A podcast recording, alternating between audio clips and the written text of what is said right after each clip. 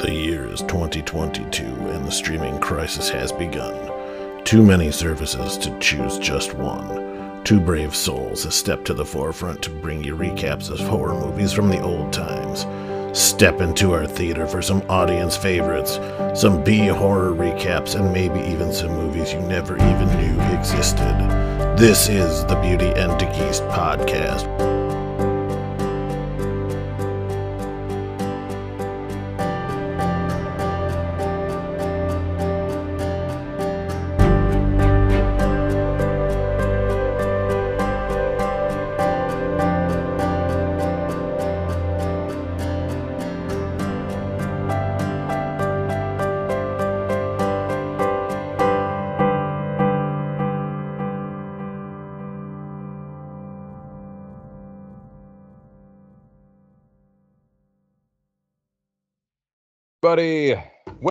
To the Beauty and DeGeese podcast, where we watch movies so that you don't have to. We are uh, knee deep in the Hellraiser series, also knee deep in the holiday season. Absolutely. They uh they go together like turkeys and cranberry sauce, which I never really felt go together, but Uh, um, like milk and cranberry sauce. yeah. We are on to uh Hellraiser Hellseeker, which I think is part six. You are correct. It is part six. Came out We in 2002. We are also on episode 44, which somehow I know we got lost. There, there's definitely been some uh, doubly episode, double numbered episodes and everything on there because we haven't missed a week yet, and we have uh, essentially five weeks left of of this season. So we're a couple episodes behind here, and uh, yeah, Yeah. our numbering it's- our numbering scheme did not work out the best. I should I should say I didn't number them in the best ways possible, but uh, it doesn't matter. We don't show it. It does show it. Give me an option to add an episode number, but the title is definitely more important, so you don't get mixed up and listen to us multiple times. Because I mean, most people don't even listen to us once. yeah. If yeah, if we get one, I mean that's all we can ask for. Give us one chance. And then if you like us, uh, any good like uh podcast app will tell you whether you've listened to an episode or not. You don't even need the numbers. Just listen to them all. Yep, plenty of back catalog now. More to come in the future. But yeah, let's just uh I guess just I guess open up the box here for for Hellseeker. No, don't do it. It's It's a you. trap. It'll kill you, man. Yeah. All right, Hellseeker. Hellraiser Part 6. A shady businessman attempts to piece together the details of the car crash that killed his wife, rendered him an amnesiac, and left him in possession of a sinister puzzle box that summons monsters. Is that You know last what they would- even true? You know you know what they would call that? What? Mayhem. Indeed. I told you there was going to be plenty of mayhem jokes because if you didn't know, this is starring Dean Winters, uh, the guy who I don't know, I guess for the last what like 10 years has done those Allstate commercials where he plays the part of mayhem doing various things. So uh, he was an actor before that, you know, before he started doing commercials, he was in movies and TV shows and uh other than being Mayhem, he's probably most known as being Denis Leary's brother in the FX series that was, I guess, ended several years ago now, Rescue Me. Yeah, yeah, and he was actually pretty good. I mean, not not to get too sidetracked into Dean Winter's history, but uh, you know, you assume I don't know, you assume you do commercials because you're a mediocre actor, but he was he was solid in this. He probably makes more money doing the commercials, doing a single commercial now than he ever did for this movie. Yeah, yeah, I wonder about that. Like, remember, remember when the guy was it the Geico who did the Cavemen, and they got like their own spin-off show. Yeah. like think of how s- absurd that was. But like, I guess if you're gonna do a spin-off TV show, Mayhem guy would be. He's he's one of the he's one of the more memorable characters. He definitely is. Yeah. I mean, and I don't know, was it Flo from Progressive? She was in a movie with Ben Stiller. Yeah. So these, I mean, uh, these insurance companies are putting a lot of effort in their commercials. I guess. I mean, they, they put Dikembe Mutombo in a commercial. I mean, I assume advertising works because that's why they do it. But like, I just, I just called an insurance company and said, "Hey, I need insurance," and that's as much thought as I put into my insurance. Yeah, who can give me the best deal for, for the best coverage? So the, the this is the coverage I need. Who can give me the best? But again, it, it gets people talking about it as we are right now. You know, I mean, we know this guy as the Mayhem guy. We don't know him as the guy who played Trevor in Hellraiser Part Six until now. That's true, and uh, they're getting all the value of the free mentions that comes along with the Beauty and the Geese podcast. So, uh, you're welcome, Allstate, Yeah, and you I might guess get Geico. you might you might get you might get another four people that, Yeah. that that check out your company that wouldn't have normally that have never seen a mayhem commercial. And you know what they don't talk about like instantly in this movie is uh Trevor's insurance claim on his automobile accident. right? But i mean he doesn't even really remember i mean so yeah. We'll we'll stop talking about mayhem for a minute here. We have we have more mayhem to come. But yeah they're uh they're driving down the road uh trevor and his wife. Kirsty. which is kirsty from the first two hellraiser movies which honestly i didn't even recognize her as kirsty at first She's back. I did right away. I was excited to see Kirsty back. Not for long. I mean, I, I did I did see that she was back, you know, when we looked last week at, at at the cast of it and everything. But like just looking at her, she did she didn't look. I mean, obviously she's uh, a few years older than she was back from Hellraiser Part Two when she was last part of the series. But I didn't recognize her at you know, and and I honestly didn't catch the name either until later on in the in in the film as well. So I did not recognize her as that, but they're driving along. Uh, they seem to be um, doing a little bit of making out while driving, which is probably a pretty dangerous thing. And uh, it turns into causing in a car accident. He dukes the hazards off a bridge into Yeah. a river. Yep. And he does the old uh, uh he gets out pretty easily as the car is sinking into the river. Uh goes to the surface, gets a breath of air, swims back down to save Kirsty. Can't do it. Like the door, her her passenger side door just won't open. She couldn't get her uh, seatbelt off just is either. forced to watch her suffocate. Yeah. So yeah, he has to watch her drown in the river. So Kirsty's back briefly, dies in about three minutes. Yep. Cut to the And, next uh, scene. He's in the hospital. Yeah, he's waking up in a hospital, uh, like acting for Kirsty. It gets or asking for Kirsty. It gets weird right away.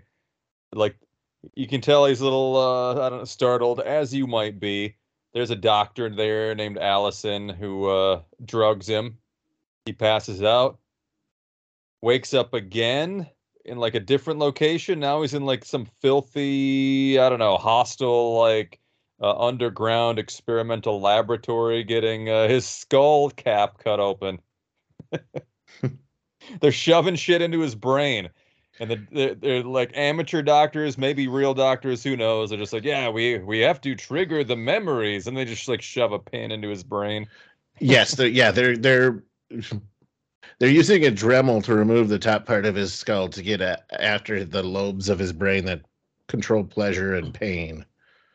Yeah, They're shoving pins in there, which I when when that scene happened, I mean, yeah, it was a little kind of you know, I mean, I don't know if that's what an actual like what the actual human brain would look like if you saw just the top little window of the skull cut off like that. I'm assuming it's pretty close, but I Yeah, it was it was it was really close based on my experience opening people's skulls. I thought they did a good job there. I I I thought yeah my my first thought when I saw that whole scene though too was that it, it was the guy who plays Pinhead as the surgeon. But I could be incorrect. But that that was my thought on it. I I was wondering. It's hard to tell. They, you know, he had the mask on, and they cut away pretty fast. But it's yeah, I was wondering too. Yeah, they they shove a pin into his brain. Which Uh, triggers another memory. Yeah, triggers more memories. Um, also like causes him to uh, go back to the hospital now. Wakes up back in the hospital with uh, female doctor Allison, who is uh, I don't know. They they seem kind of flirty in that initial scene. I I thought for sure like these two are gonna have sex shortly. One of the few women he did not have sex with. Spoiler alert. yep. but they were uh, yeah she was a little too friendly with him like and he was a little too flirty back for a guy who's like going through should or at least should be going through a lot of trauma but uh they they were a little flirty then Quickly interrupted by the detective. He got cock blocked by a cop. Yep. cop shows up uh detective lang who will be a pretty regular character in this show asking questions about kirsty they uh they never found her Yep. Doors. He said. He said I couldn't get the doors. Doors were locked. She must have locked them. And he says, "Well, the doors when we pulled the car out of the river were unlocked." And he's like, "I, don't- I, I don't know what happened." Yeah, another uh, pretty common theme throughout this. Trevor has pretty bad amnesia. He he he knows. That's the that's the weird part. I mean, it's not even really amnesia. It would be more repressed memories because he can't remember what happened during this uh traumatic event, but he remembers everything else. He knows who he is. He knows where he lives. He knows where he works. He knows all you know all of these other people, but he has he can't remember what happened that day. So it's not even amnesia. Yeah, it's uh yeah, it's bits and pieces, stuff like that. So it's a already an interesting start. We're only a few minutes in, right? We've had Kirsty back, then uh dead, then uh Trevor's got amnesia, doctor wants to have sex with him, he's having his brain cut open into, and uh the cop is suspicious that he uh, actually killed his wife. so that's where we're starting about three five minutes into this. Trevor is uh Trevor's a trooper, I guess. He uh doesn't let it bug him or get him down too much. He goes into work the next day. Uh his coworkers kind of seem like pricks.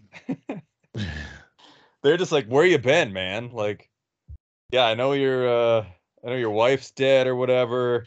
No, you your got a lot of wife's brain issues, but no, your wife's missing, and you had a pretty, you know, you had a pretty bad car accident. Your wife's missing, and you can't remember half the shit.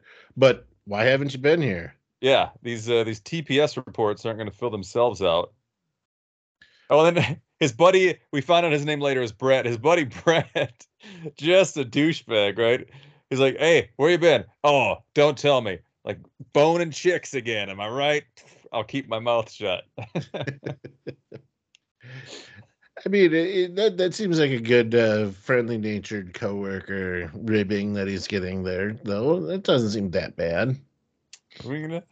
I never got that at work when I showed up late or was missing a few days. Hey, are you out getting laid, Pat? Uh, no. if if by laid you mean with my head buried in a toilet puking my guts out, sure. But uh, Yeah. the traditional definition, no. And this, uh, I, I will also warn our listeners right now. There, uh, this film, while we both enjoyed it, I'm going to say is chock full of like flashbacks or alternate realities or uh, hallucinations, and a lot of them have this, but this one even more than most because, and I'll probably miss some. We'll probably get a few things out of order because, like, I know he uh, he's sitting at his desk he finds a note that just says all problems solved you know that that triggers a brief uh maybe flashback maybe spurt of memory he's in like a sweatshop or something, but it's pretty nasty. He looks like he's in a Chinese wet market where COVID nineteen originated. Yes, exactly. Yep. it's like in some old warehouse. They got people making weird stuff. Little uh it's dirty, it's filthy. And then he just uh, he goes to the vending machine to like, I don't know, get a snack, shake it off.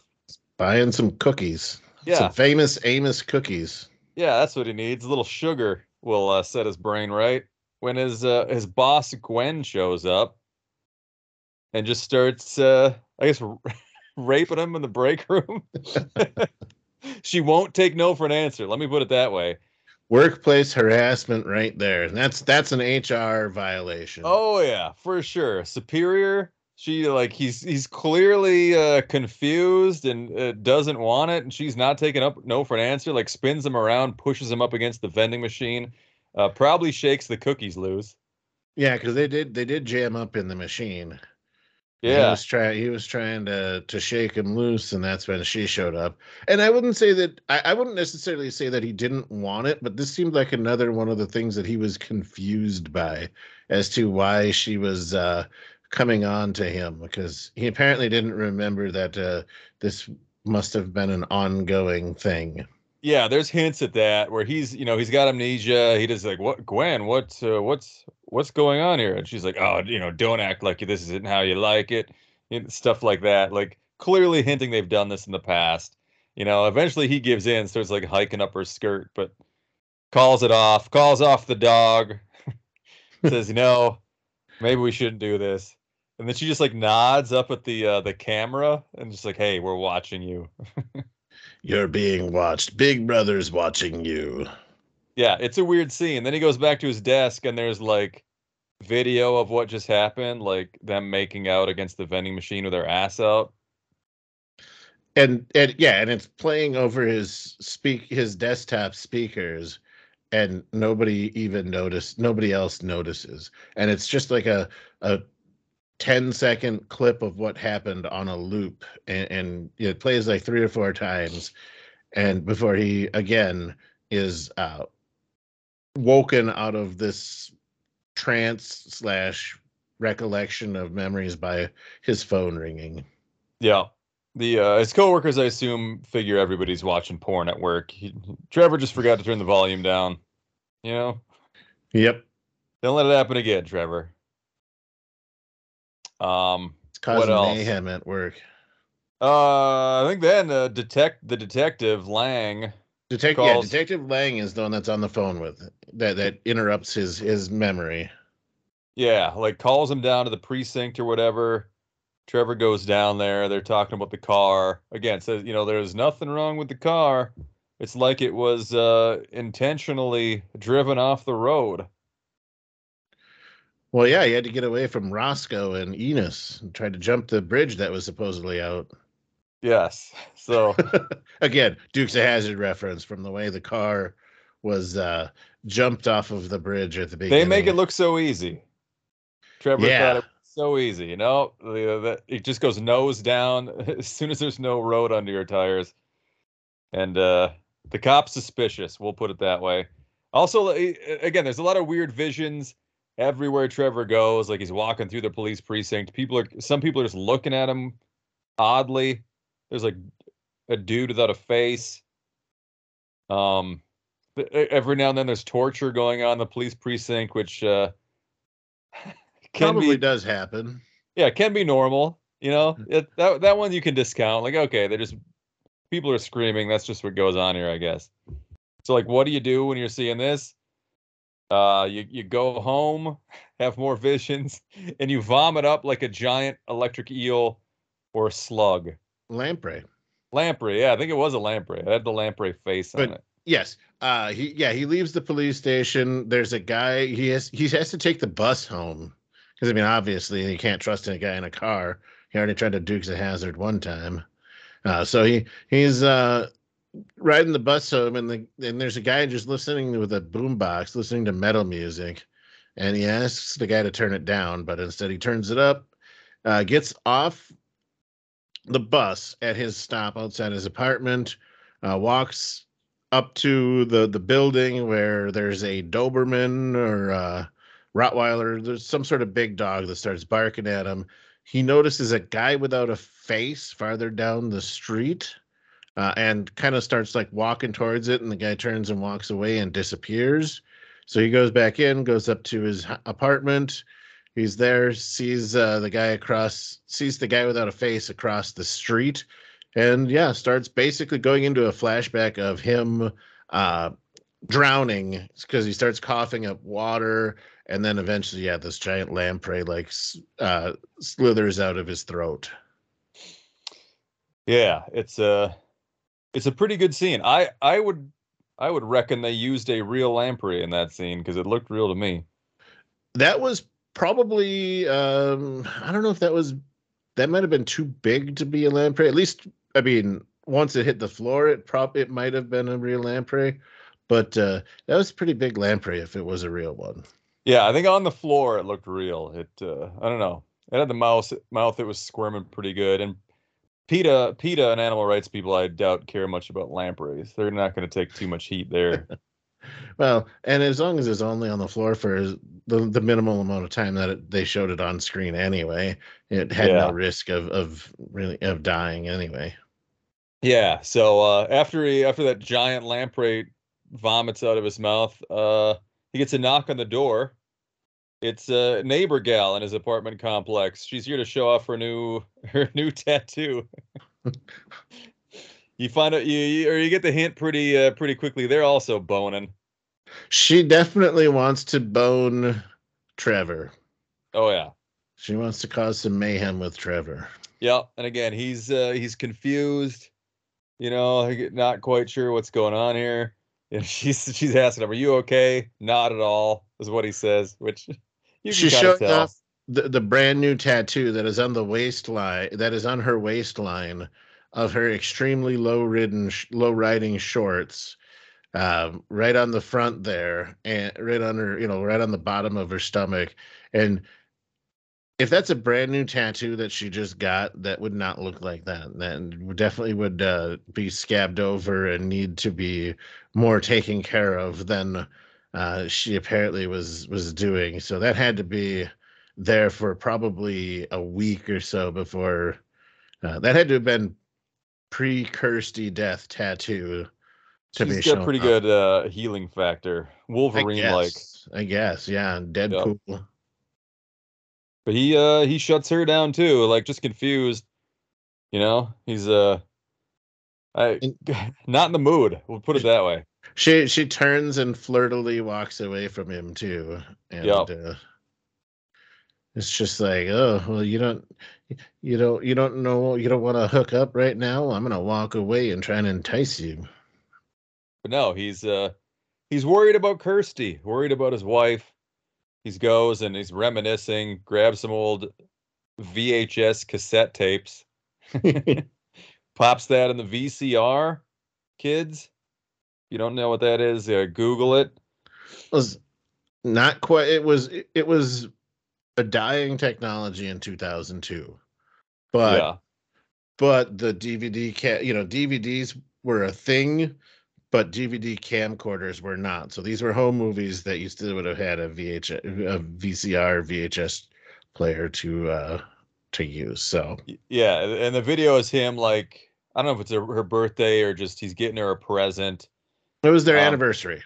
Anniversary, okay. And he gets their uh, little box, which we all know what what's what's inside the box. she opens it up. Uh, it's the puzzle box. She's uh, uh, briefly kind of freaked out about it, but at that moment, there's a knock on the door. He gets interrupted, and it's uh, it's his boss, Gwen. Yes, uh, there's when when but the, that scene plays out when he opens the door. There's nobody there so he walks down oh, yeah, the hall right. trying to figure it out and uh, walks back in. And then, yes, Gwen is his boss, Gwen is there. And uh, she's, uh, yeah, she's looking for more break room action. Yeah, she uh, she don't eat meat, but she sure likes the bone. Is what uh, she's there for. Good old dead eye Dick reference. Yep. Go back to the '90s, kids yeah, Google that one too. Yeah, if, if, you don't know VCR, you won't know that song. But uh, yeah, she's there to bone. She wants it again. Um, ah, he uh, he shuts her down again, but uh, the there's a video camera running, and the video camera is weird, right? Like it it shows them still getting it on through the camera screen, even though she's not even there anymore.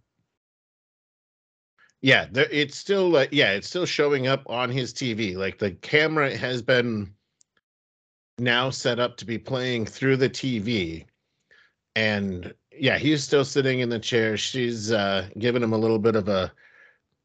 She's riding the baloney pony, as they say. Correct.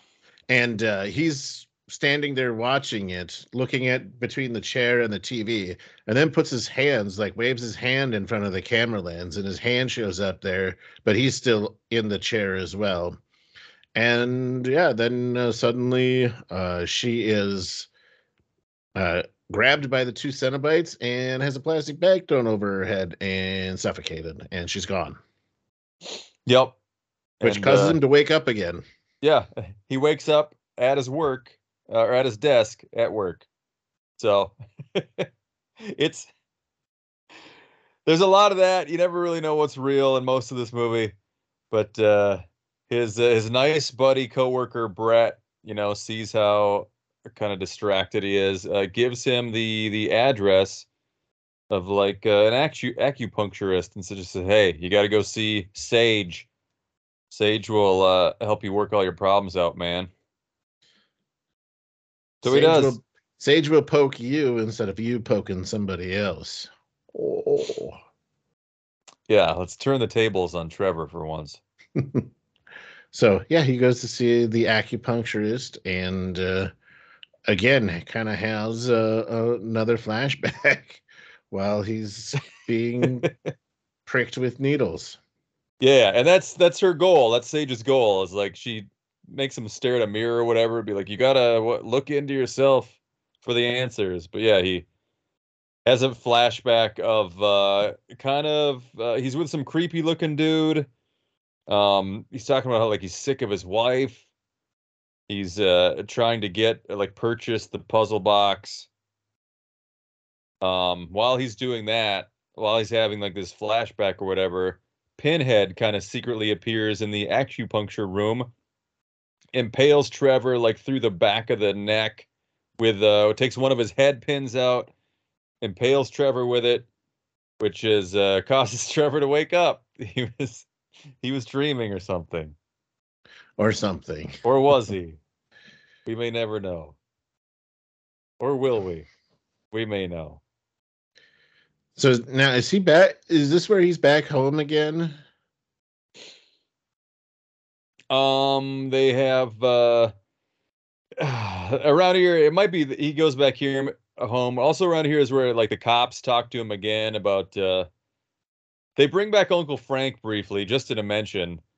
The, the cops mention uh, they're changing this in this uh, car accident to a homicide investigation, and I think it's Trevor's motive is that uh, Kirsty was rich. Kirsty's father and Uncle Frank were were rich. Kirsty's like the sole beneficiary, worth a bunch of money. Uh, Trevor just keeps insisting, "I don't know what what's going on here. I don't know what's going on." They don't buy that shit. But yeah, yeah. Then he, uh, I think after that, he goes back home. This is where he sees Brett at the police station Yeah, and the weird guy who quickly folds a piece of paper into a puzzle box. yep. He's seen a lot of shit. Again, yes, uh, yeah. Again, uh, he takes the bus from the police station back home.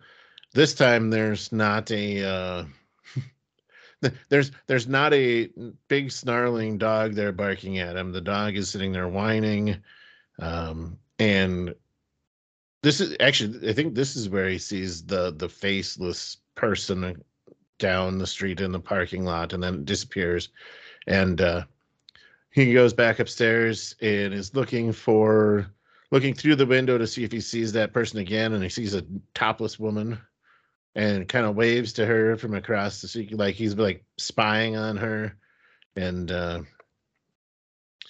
Yeah, gets a knock, starts to put on the video again, gets a knock on the door, and it is the neighbor girl this time. Yep, wants to bone again. Trevor's a player, man. Hey, Mayhem gets pussy, I guess. Yeah. Don't hate the player, uh, hate the game. Hate the Um, Mayhem. Yep. Again, she's uh, pretty aggressive. Just kind of starts uh, taking her clothes off, but uh, this time he's he's pretty willing. Yep. She decides that, uh, yeah, she wants to be. Uh, she asks him to tie her up. That's one of her favorite things. Yeah, and uh, he's he's going at it. Well, the two of them are going at it together. Uh, you get you get some boobs here from her a little bit, brief brief glances of boobs, and then uh, she turns into a Cenobite. And Trevor wakes up in bed. yep. Wakes up in his bed, thinks it's all just a dream, walks out into the kitchen, and there she is, tied up, murdered. Yeah, yep, very obviously dead, tied up, uh, cut up. Um, Trevor like sees uh like he rushes to the bathroom to like do the old water on the face thing. Uh, sees Pinhead in the mirror. Who again says all problems solved. Yep. Freaks him the fuck out, of course. Then he goes uh, back out to the kitchen, and uh, the neighbor's body is gone. Her Nothing- dead yeah. body is gone. nothing there. So he, yeah, he freaks out, uh, walks down, you know, leaves his apartment, walks down the hall, knocks on her door to make sure that nothing has happened to her. She answers the door uh, and is kind of like creeped out that he would be knocking on her door, even though the last two times we've seen her on on screen there, she's done nothing but flirt with Trevor. Yeah, and uh, she looks and she looks slightly annoyed. You find out why pretty quick. Uh, her her man shows up. like, what are you doing here, buddy? What can I help you with? some some man shows up. You don't know that it's her man, but That's true. Yeah. some guy shows up.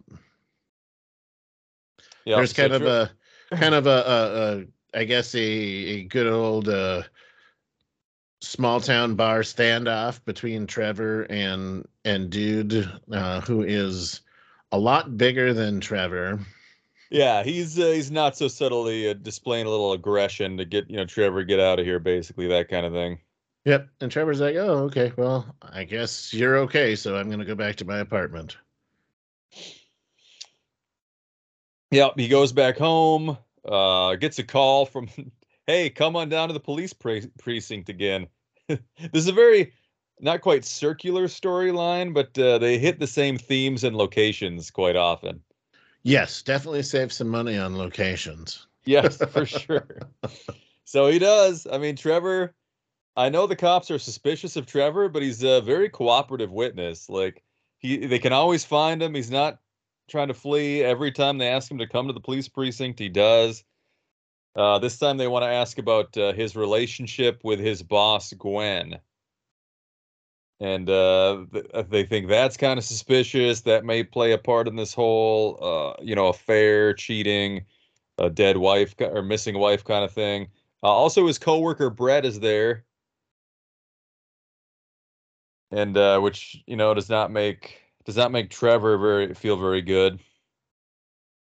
Well, I think this is where, um, yeah, it come the part of the plot where uh, Brett and Trevor were plotting to kill Kirsty. oh yeah, yeah. Doesn't immediately land them both in, in handcuffs for some reason. No, but yeah, um, uh, yeah. They go to. Uh, I think that next they're they're at work. Brett is talking about he's quitting the job. He's he makes a few hints about Kirsty's inheritance. Uh, Trevor has more flashbacks about the puzzle box. More acupuncture flashbacks. yeah, yes, yes. He, yeah, he. I think he goes. I think he goes to the acupuncturist. Right this time, she wants to get it on with him. she climbs. She climbs right on top of him. They're about to get it on. Uh, then she like grabs an ice pick, stabs him with it. Um, Trevor wakes up in an ambulance. an EMT guy is just like, uh, "Hey, man, we we just found you. You know, you're collapsed on the bus." So they take him to the hospital. You know, he's not sure what's going on. I admit I'm not sure what's going on. What's real? What's not real? They take him to the hospital. Uh, he asks for uh, the doctor Allison again. No one knows knows who the hell that is. So he's freaking out. Like he uh so he takes off, starts running down the hallway, actually bumps into Allison, has a brief conversation with her until the janitor is like, Hey buddy, who the hell you talking to? And then there's nobody there. So he's he's losing his damn mind. Oh yeah, I, I, and I this is part. This is where it all kind of runs together for me. because there's so many flashbacks, and like we mentioned, so many recurring locations and themes. Yeah, it's hard to keep track of. Um, I, I think he does have more uh, like uh, memories coming out or flashbacks of the past of his his wife, like kind of finding out that Trevor's been cheating on her. Um, he uh, he's trying to put the pieces together himself. So I believe he goes to the warehouse where he originally bought the puzzle box, and uh, again sees some like uh, uh it's it's a reflection of Pinhead, not real Pinhead, but he's like reflected in a uh, pool of standing water.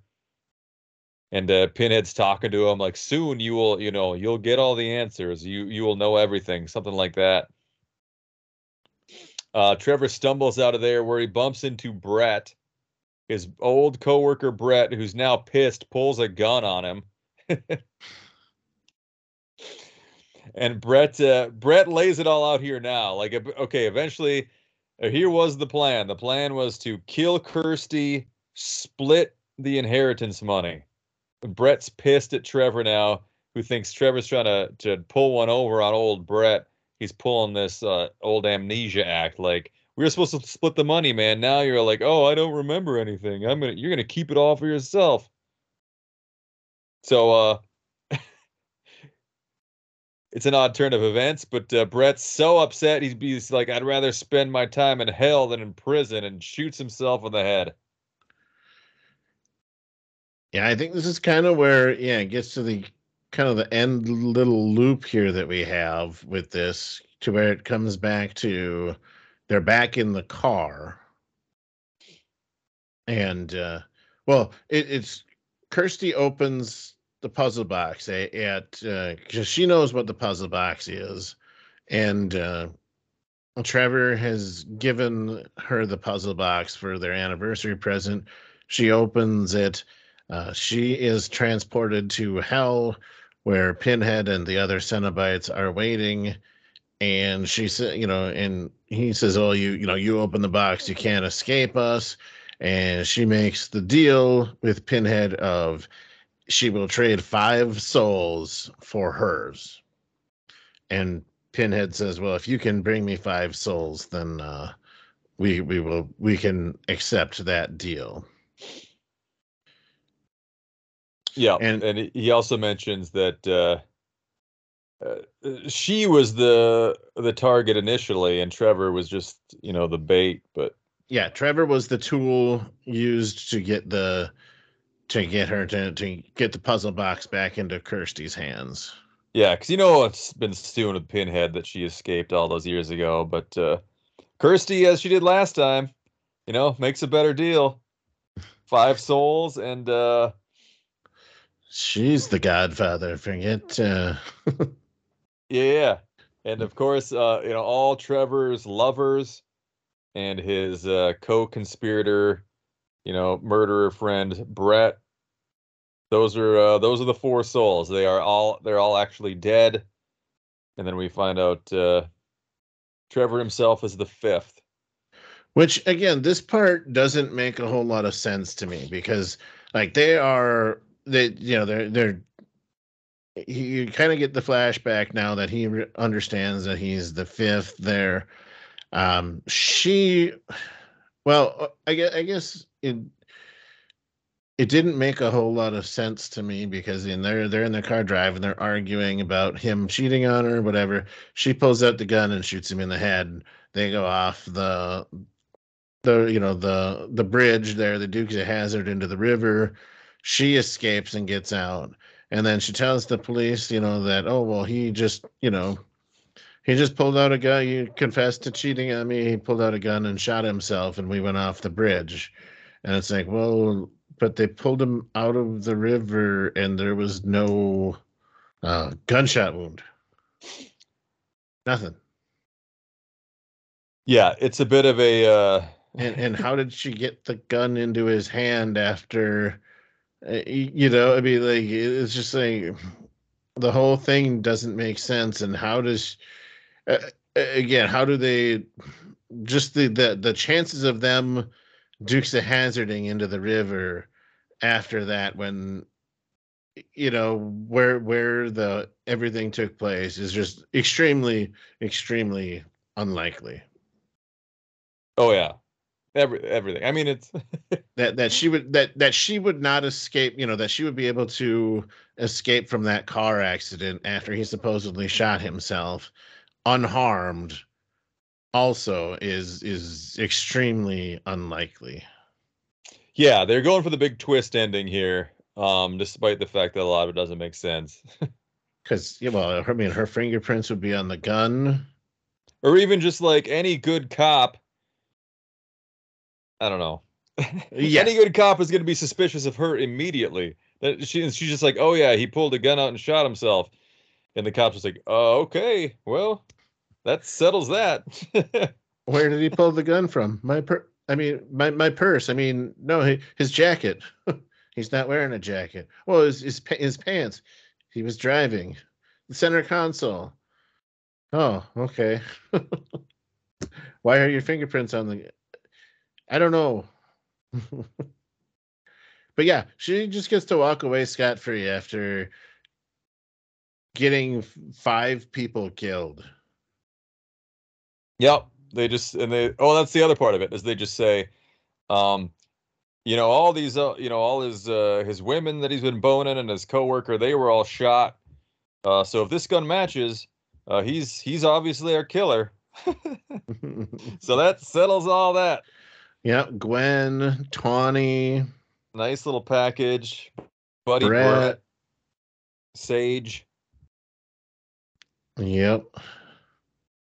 Yep. And it's uh the cop just believes him. So, yep, mayhem was causing mayhem, or is I guess being suspected of causing mayhem. Yep, Allison, Allison, who is now like a uh, part of body ID or forensics or whatever, she talks to his dead body, and the the her her uh, the, Lang, I think, is just like, why do you talk to these people? And she's like, what if there's no you know afterlife? Wouldn't wouldn't you want to be talked to? So I guess that's supposed to explain why why he was uh, seeking her out this whole time. Someone's got to talk to them like they're a human. Yeah. Yeah, yeah. His, yeah, her voice was the last one that was appa- apparently heard by him. And then uh, this is again how bad Detective Lang is at his job. Kirsty's walking away, and Lang's all of a sudden like, "Hey, wait, hang on a second.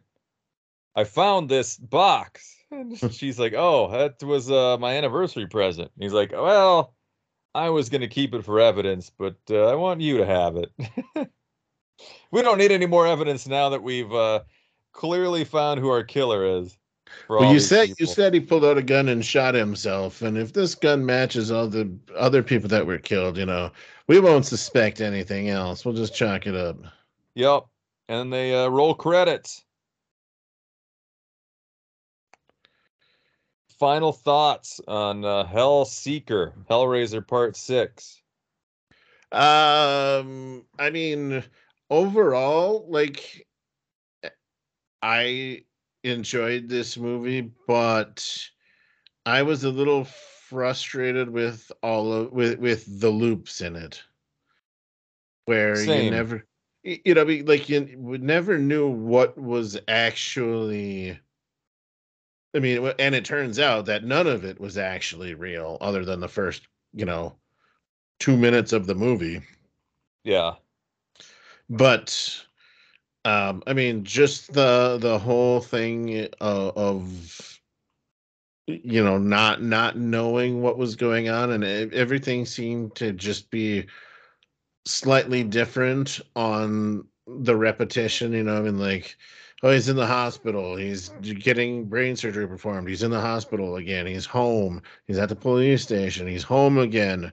He's at work. You know, I mean, honestly, like that would be, I guess, mostly considered, you know, if there is an actual hell, I could certainly see it being uh very much like that. Be- because all you do is, you know, work pretty much all it is is work and being at the police station and then being home alone, stuck with your own memories of the people that you love that are no longer around. And, you know, then having flashbacks and fl- having flashes of killing people. Yeah, I thought I, I kind of thought that's the angle they were going for at the beginning, but uh, in a different way. I thought like I thought they were going to reveal that he had like just caused I don't know, Kirsty to kill herself or something because of the cheating. I thought that's the angle they were going to reveal at the end. So I actually like this one better. I, I I'm glad they didn't just bump her off immediately. and they brought her back at the end for the uh, you know she's the mastermind in this whole thing. Yeah, I mean honestly, I thought it was going to be more of like his his guilt led to you know led to everything else but yeah something like that. Nope he was just causing mayhem. Yeah nonstop. He was boning everybody in sight. Dude uh i mean trevor's good with the ladies whatever you want to say.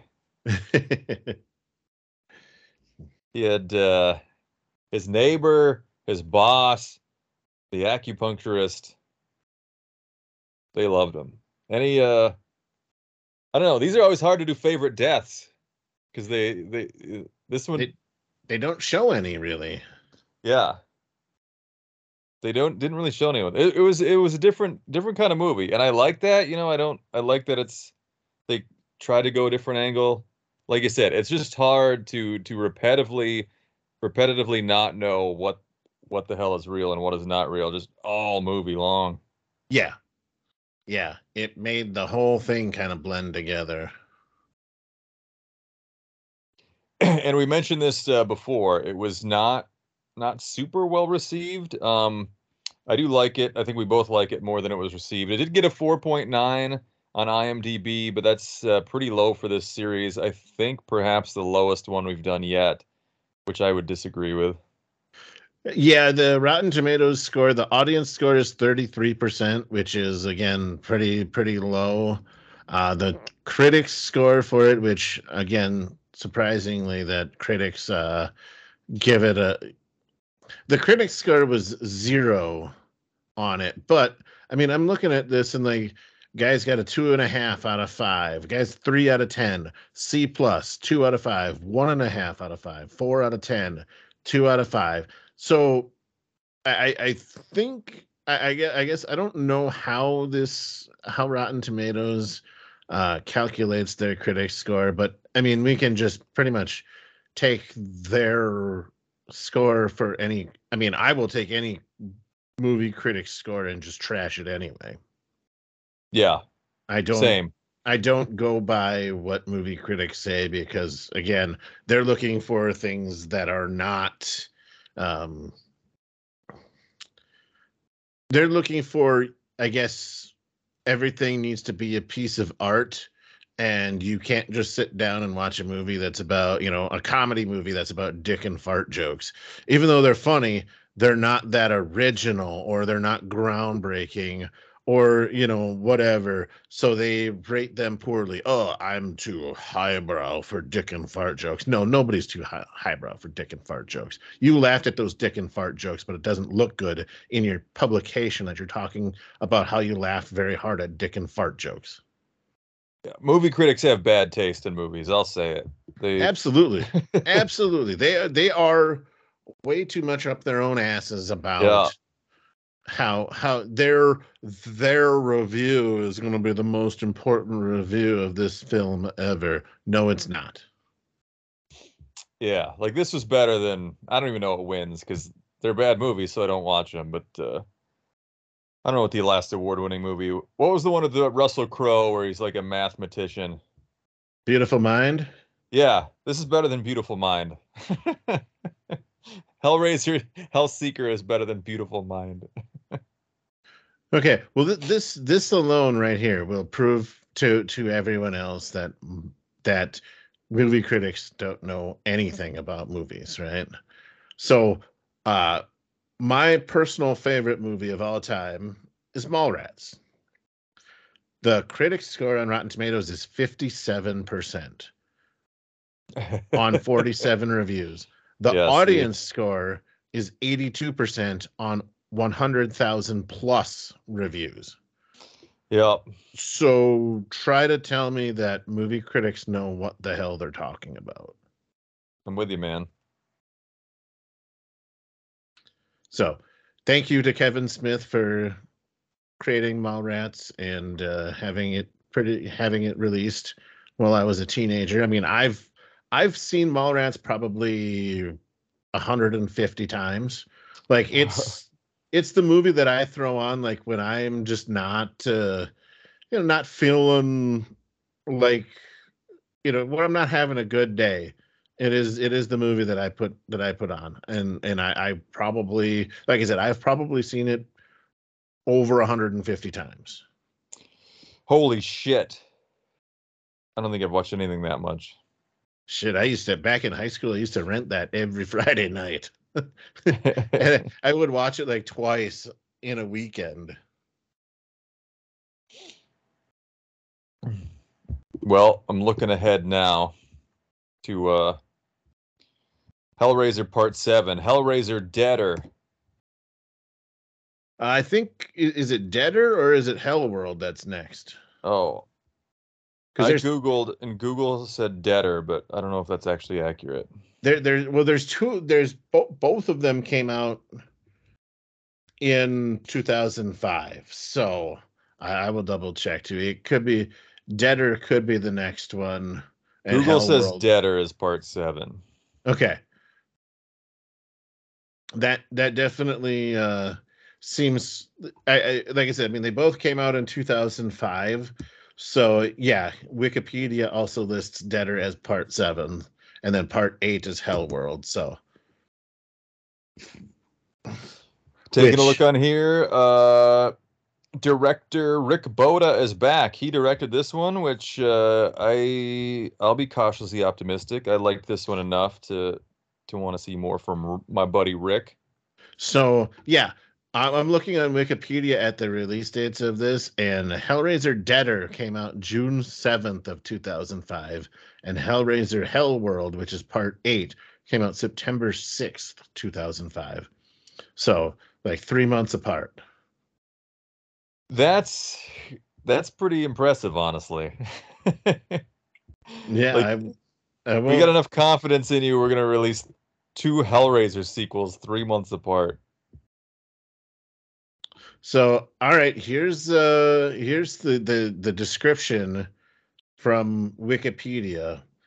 Reporter Amy Klein, who is played by Kari Wuhrer, who was, I believe, the next Karate Kid, something like that, uh, is sent to Bucharest to investigate an underground suicide cult founded by a descendant of Philip Le Marchand, who was uh, from Bloodlines, who claims to be able to bring back the dead and who believes that it is his birthright to open the puzzle box and control the Cenobites. She is gradually drawn into their world and eventually sees no way out other than to join them. In the end, she opens the puzzle box, summoning up Pinhead and the Cenobites, who kill everyone for attempting to invade their world. To prevent Pinhead from taking her soul, uh, well, we won't spoil the end of it. Good. We'll have a little mystery. Um, There's not. I won't have any mystery to it now, but you know, oh man. I I finished reading the sentence in my mind, but I didn't read it out loud. Well, I appreciate it. I like the surprise. There's uh nobody nobody's back except for Pinhead. Uh Kirsty did not make it to Deader. Well, she's she's free of the of the Cenobites now because she made the deal to give them the five souls instead of hers. Yeah. So she's she's not being searched for by the Cenobites again. So This one's got a 4.4 on IMDb, slightly worse than the one we just watched. But, you know, as we've discussed, it's kind of meaningless. Rotten Tomatoes uh, again, critics critics score on Rotten Tomatoes is 13%, audience score is 26%. So not uh, not fantastic.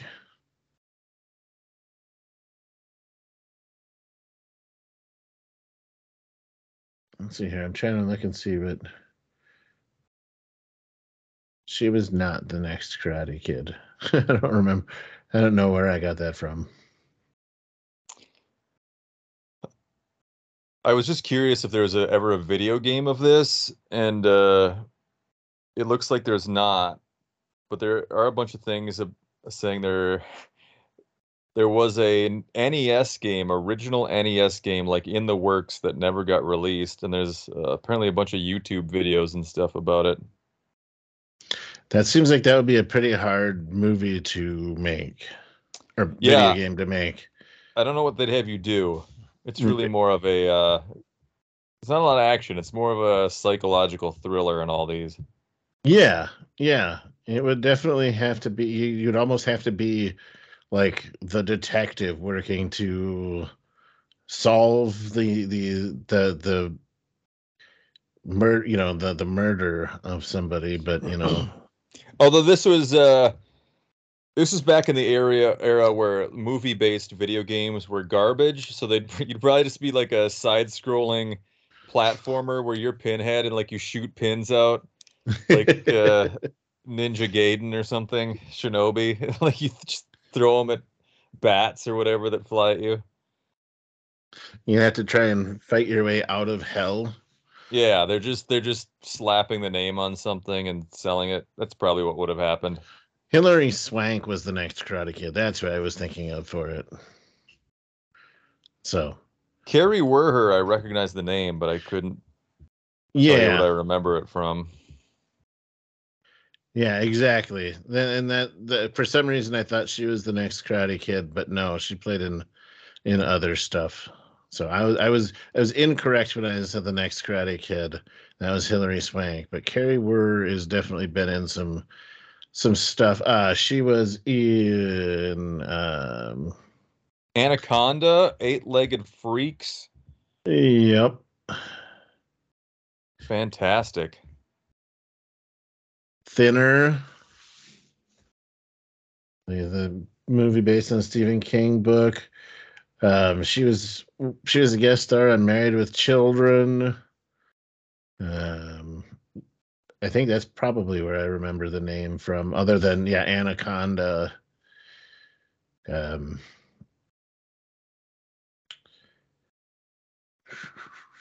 trying to look at else what else is there, but apparently she hasn't done anything since uh 2018 so oh she was in she was also in sharknado 2 Oh, of course. So yeah i don't know i guess that's uh that's all i got for for this hellraiser setup here so Yep, same here. what's what you got going on as far as real life goes Fun Thanksgiving weekend. I don't know. That went well. Just pigged out. Did it up did it up America style, lots of eating. Lots of driving Yep. Lots of driving, mashed potatoes, turkey, whatnot. It was it was a good time. Got to chill with the family. no no comedy shows coming up Um, well, let's see. I'm in one. When will this come out? I'm in one. I think a week from tonight, kind of. I'm uh, just hosting at Dublin's in Duluth. On the We, 10th uh, Yep, we kind of rotate who gets to host. So uh, my turn will be the host on the 10th. I haven't been planning any of my owns. I'm just a little uh, skittish about the weather. Yeah. Just takes so much planning and a decent amount of money to put one of these shows on that just a heavy snowfall means nobody shows up and then that would be a bummer. So I don't Well, know if yeah. I'm just gonna overcome that hurdle or wait few months. And and you know, who knows if you can even get to that show with the heavy snow and everything and having to you know, you not being able to get somewhere as the as the talent would be a whole, you know, is a whole lot different too. Right. For sure. So I uh I've got some opportunity. I might just hold off. We'll see. I uh I've been kind of jumping on other people's shows coming up. I got one uh, I got a new I'm on a New Year's Eve show in Gilbert, Minnesota. It's going to be a pretty wacky event. There's a burlesque show. There is a uh, some comedians, and there's also a, uh, from what I'm told, a comedic accordion player. All right. Not Weird Al. No, Gilbert, Minnesota is probably a little bit small for Weird Al to play these days. Yeah, but uh, half half the fun of that one, I'm doing that one just just just for the experience, just to say I performed with a burlesque show and an accordion player. Yeah. Uh I don't even know where Gilbert, Minnesota is, so I, I couldn't it's tell pretty little. It's like uh, maybe an hour north of Duluth. Okay. All right. It's gonna be so it's gonna be a little cold for those burlesque dancers. Yeah, yep. Be cutting glass for sure. How about you? Any you got anything going on? I really I really don't. Um no, uh I mean just a lot of playing video games here. I guess I do have but the event that I'm going to and I'm not even really I'm just going to it. It's not even anything I'm performing at or anything like that cuz I mean, I don't do much for performance other than this podcast. So, uh it is actually a lot of times I don't know if they're going to have burlesque dancers there this time, but uh, uh, twice a year, one of the local wrestling promotions puts on their WrestlePalooza event uh, at First Avenue. So I am going to First Avenue. They usually have wrestling and then a band and burlesque dancers there. So All right. that's always that's always fun. Um, I did get to see the great Metallica play there for for that for one of those events. Um, I mean, like they've had what was it they they've had Metallica, they've had uh, is it Dillinger Escape Plan. Um, Prof has been there, the the the rapper Prof. Uh, so I mean, like they've had some fairly big local names as far as uh, I mean, Metallica isn't really that big, but uh, but some big, some pretty big local music acts, and then the local wrestling guys, and they brought in like big name wrestling guys for for these events too at times. So it's always a fantastically fun time. I'm 95% sure that WrestlePalooza on January 13th is sold out. Um, so that's going to be a nice way to start off to, to kick off the birthday weekend is for WrestlePalooza. Hell yeah, man. We can uh we can each review our burlesque show that we watch. well, Tippett, one of the uh, burlesque dancers that is at WrestlePalooza is like world renowned for her burlesque performances. So Oh. you might have the better lineup. I don't know. I don't know what uh, what level of burlesque goes to Gilbert, but I'm about to find out. yeah, for sure. I guess I'm also performing at Gilbert, so we're we're, we're on the same plane of, of talent level, Not just not different much. fields. Yeah, yeah, not not much for for burlesque dancing, but they probably aren't very good at comedy either.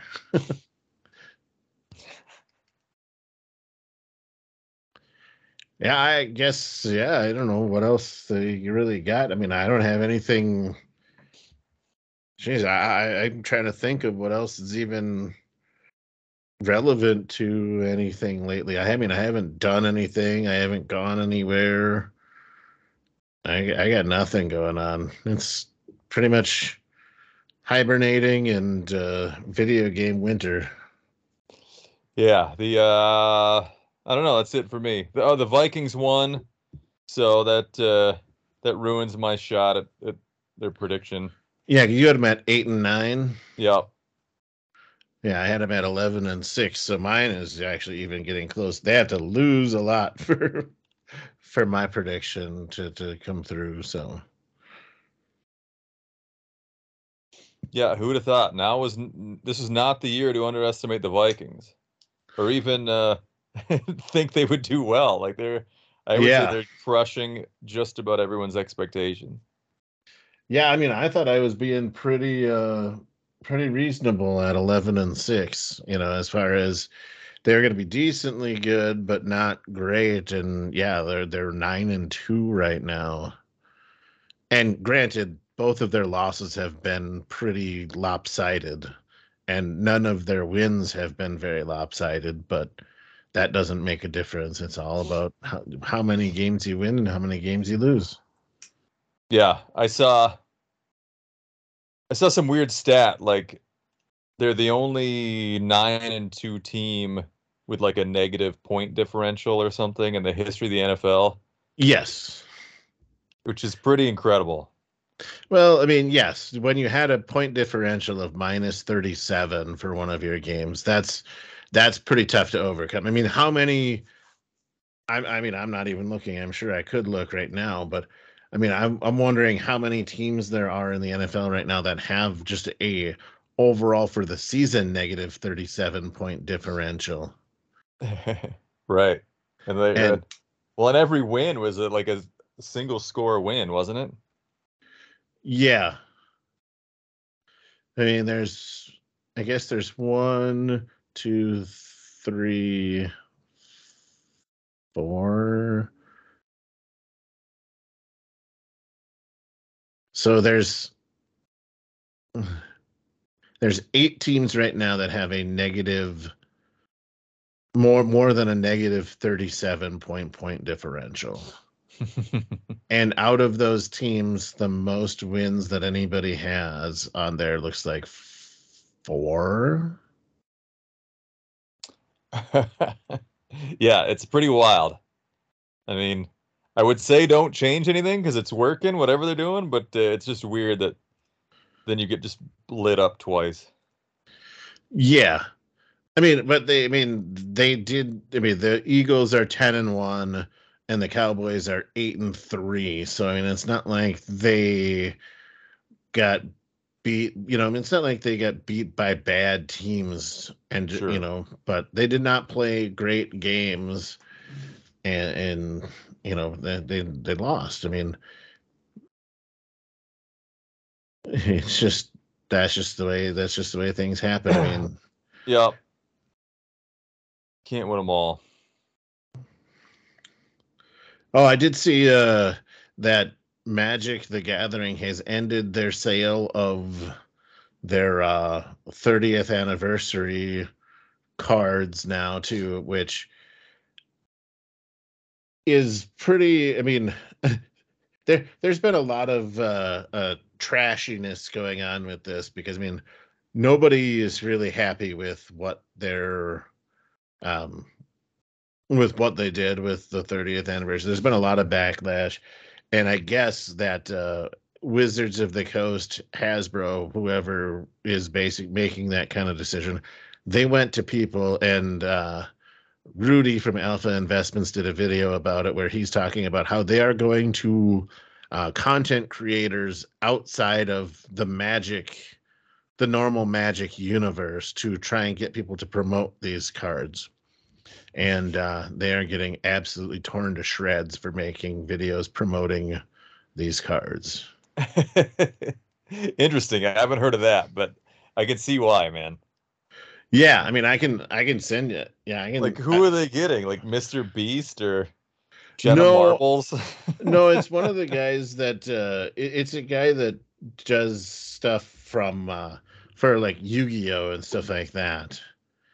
Um, well, I guess he's just put up a video an hour ago that talks about how 30th is back in stock. Uh, let's see here. Oh man. Let me see his channel here because I can sh- send you.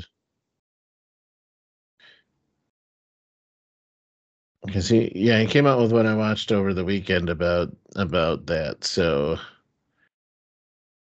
yeah, Magic offers thousands of dollars to Leonhart to push Magic 30th. Um, and then there's another one. There's another one that's Hasbro causes apology video after bait and switch, which is talking about the 30th anniversary stuff. Um, I mean, I I'm curious what they were thinking. Like, I don't know who the target market is for this. I would never buy it. So they must, you know, they're not just doing this blindly. They must have done research. They've got smart people. Who who is this directed towards? Just whales who have a ton of money to blow? I don't honestly. I mean, I don't think they. And and and this is part of my thought behind it is that I don't think it was actually the people at Wizards of the Coast that were doing that were pushing for this. I think it was Hasbro. Oh yeah, I mean, it seems so out there and such a boneheaded move. Yeah, I mean to to and there may be some segments of our audience that have no idea what we're talking about, but uh Hasbro, who owns Wizards of the Coast, decided to release a reprint set of proxies for the original alpha beta um, sets of magic for the 30th anniversary of, of the game being created. And uh, they decided that they were going to do it in probably the most uh, money hungry and idiotic ways possible.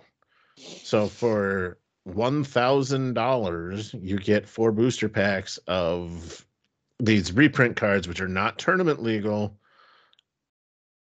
some of them have the the new borders printed on it but you can get a pro you know proxy power nine cards you can get proxy dual lands there is stuff that has never been uh in in these sets that have has never been printed again yeah, it's it's like I don't know the equivalent would be like if I mean there are knockoffs. There's like knockoff clothing and you know knockoff watches, but it's like if a company said we're going to make knockoffs of our own product and sell them for a really expensive amount of money. Like it just doesn't make sense to me.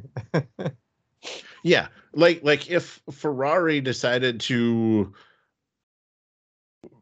manufacture cars that were not able to actually have engines put in them and run and sell them for more than what they were selling the the actual ferraris for Yeah, it's a, yeah, it's almost like that. Like you can you can get a, uh, a just to impress your friends, you can get a Ferrari that doesn't run and will park it in your driveway for like a hundred thousand dollars. So yes, and you know, and you're not even guaranteed to get anything good. You know, you're not guaranteed to get anything. You get four random packs. So I mean, you could open up absolute garbage in these four packs, which apparently everything that I have seen of people that have you know pre-ordered or were given this stuff for attending the 30th anniversary celebration for Magic in Las Vegas uh, has been garbage. Yeah, I think it, I mean I think it's for the whales. I think it's for like when I go on MTG ar- arena, you know, I play for free. They probably hate customers like me, but there are people who have, you know, uh, uh, what special art or like borderless for Yeah. for every card in their entire deck. And I'm sure that's just a, a rich dude who loves magic with nothing else to spend money on. And I guess maybe that's who's buying these products. so yeah it, it it's it was a bad um not only it, it was a, it looks bad to your average player base, you know, average person in, in your player base that you're making tournament legal cards that are not, you know, I mean, they, they can't be used anywhere. They are all for show. I mean, I can I can go print something out on my printer and you know glue stick use a glue stick and apply it to a basic land and it would be the same thing as what they are producing in these 30th anniversary cards except the back would actually look like it actually matches everything else. Yeah, for a thousand dollars for for three packs, four four Uh, packs. four packs. 60, 60 cards gets you so i mean well so you're, you're paying you're paying almost $17 per card but you're only getting you could you can get you could get two rares per pack so i mean again other than that i mean you're getting commons and uh, you know commons and uncommons so it it just is not it was not a well researched move by Wizards of the Coast. I mean, if they had done it for like twenty dollars a pack, that's a completely different story. But at two hundred and fifty dollars a pack, it's it's absolutely ridiculous. Yeah, it's uh, it, makes no sense to me, but I I barely buy a normal pack just because I think that's uh, it's too too much gambling. So you know, I'm not going to buy this, but Yeah, like if it was twenty dollars a pack, I I can guarantee that I would buy a pack or two just just for shits and giggles. yeah, but at two hundred and fifty dollars a pack, no, that's out of my price range. But uh, yeah, apparently they're paying people outside of the Magic Universe to promote it, and it's causing again lots of backlash towards those creators, even though they have no idea what's going, you know, what what the I guess what even the backlash is about. They're getting paid to promote this product, and, and you know, I mean, it would be like being mad at Dikembe Mutombo for advertising for uh, Geico or Progressive or whatever company he did the commercial for.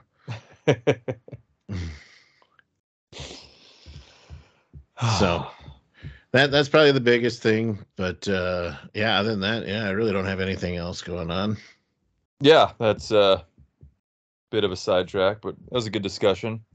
That's it for uh, talking, tapping, magic. I don't know, whatever. Flopping cardboard on the table. Yeah. I guess yeah, we will be at this point. There's nothing else to really cover. We will be back next week talking about Hellraiser Deader. So this is Scott the Beauty signing off for the Beauty and DeGeese podcast, where we watch movies so you don't have to. Bye, folks.